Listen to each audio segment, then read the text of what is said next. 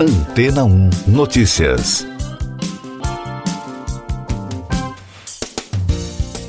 Bom dia! A Organização Mundial da Saúde anunciou o fim da emergência de saúde pública global relacionada à Covid-19. O diretor-geral da entidade e biólogo etíope Tedros Adhanom Ghebreyesus anunciou que resolveu acatar as orientações de um comitê criado para analisar a situação da doença. De acordo com Ghebreyesus, nos últimos 12 meses, a pandemia entrou numa tendência de queda, graças ao aumento da imunidade populacional por meio da vacinação e das infecções. Ainda de acordo com o diretor-geral, todas as estatísticas foram analisadas de perto pelo comitê. O último relatório sobre a doença mostrou que os registros de casos e mortes por Covid-19 têm se mantido relativamente estáveis desde abril de 2022. A única exceção na série aparece em dezembro do ano passado, devido à grande onda que acometeu a China e alguns outros países asiáticos. No entanto, quando observada a situação das Américas, a tendência de estabilidade ou até de queda se mantém.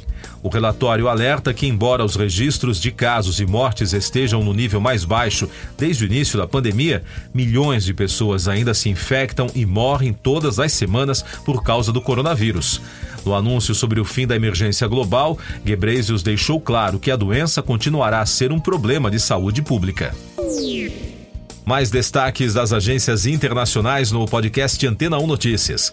Um homem abriu fogo em um shopping no estado do Texas, no sul dos Estados Unidos, matou oito pessoas e deixou vários feridos antes de ser morto por um policial que estava no centro comercial para investigar outro caso. O tiroteio aconteceu no Allen Premium Outlets, um complexo comercial de Allen localizado no norte de Dallas. O local estava lotado no fim de semana. O presidente dos Estados Unidos, Joe Biden, pediu ao Congresso que proíba os fuzis semiautomáticos, depois que um homem abriu fogo no sábado em um shopping do estado do Texas e matou oito pessoas. Biden, que defende leis mais rigorosas para o porte de armas, criticou os atos de violência sem sentido e voltou a pedir aos congressistas que adotem medidas. A Liga Árabe readmitiu a Síria após mais de uma década de suspensão. A decisão consolida um esforço regional para normalizar os laços com o presidente Bashar al-Assad e diz que o país pode retomar sua participação nas reuniões da Liga Árabe imediatamente. O documento também pede uma resolução da crise resultante da guerra civil na Síria. Os Estados Unidos criticaram a readmissão da Síria na Liga Árabe. Um porta-voz do Departamento de Estado disse a Reuters que Damasco não merece ser trazida de volta ao grupo enquanto o presidente sírio Bashar al-Assad não resolver a crise resultante da guerra civil. O governo americano acredita, no entanto, que os parceiros árabes pretendem usar o envolvimento direto com Assad para tentar resolver a crise no país. O ministro da Educação da Sérvia, Branko Ruzic, renunciou em razão do tiroteio da semana passada em uma escola primária em que nove pessoas foram mortas. A crise piorou após a ocorrência de outro tiroteio em massa apenas um dia depois. Segundo as agências, o país está em estado de choque e de luto pelos dois tiroteios.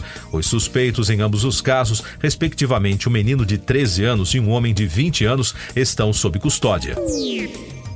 Eu sou João Carlos Santana e você está ouvindo o podcast Antena 1 Notícias, agora com os destaques das rádios pelo mundo, começando com informações da rede iHeart dos Estados Unidos.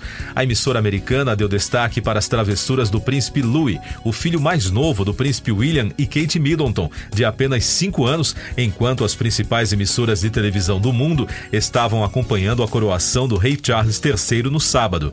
As caretas do menino foram alvo dos fotógrafos e ainda tiraram risos de membros da da família real. Destaque da Fox News. Ainda sobre a coroação do rei Charles III no sábado, a emissora repercutiu o comportamento do príncipe Harry, que permaneceu de expressão fechada durante toda a cerimônia. De acordo com o grupo de mídia, o Duque de Sussex chegou e saiu sozinho do evento histórico na abadia de Westminster. Harry foi colocado fileiras atrás do irmão, o príncipe William. Segundo relatos, eles estão separados desde que Harry deixou o Círculo Real em 2020. Com informações agora da BBC de Londres, os bancos britânicos alertaram para um grande aumento nas fraudes em 2022, com a maior parte delas de origem online. O Barclays disse à BBC que 77% dos golpes estão acontecendo agora nas mídias sociais, mercados online e aplicativos de namoro. E a TSB descobriu que os golpes no WhatsApp triplicaram em um ano, enquanto as listagens falsas no Facebook Marketplace dobraram. E o principal regulador de privacidade de dados dos Estados Unidos acusou a Meta, a empresa proprietária do Facebook e do Instagram, de não implementar controles parentais adequados. A Federal Trade Commission também disse que a Meta deveria ser proibida de ganhar dinheiro com dados de crianças. A empresa reagiu, chamando a ação do regulador de golpe político. Siga nossos podcasts em antena1.com.br. Este foi o resumo das notícias que foram ao ar hoje na Antena 1.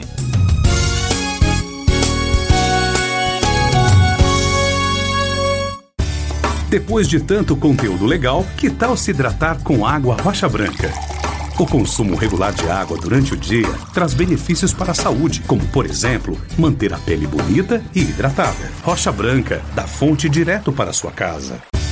Depois de tanto conteúdo legal, que tal se hidratar com água rocha branca?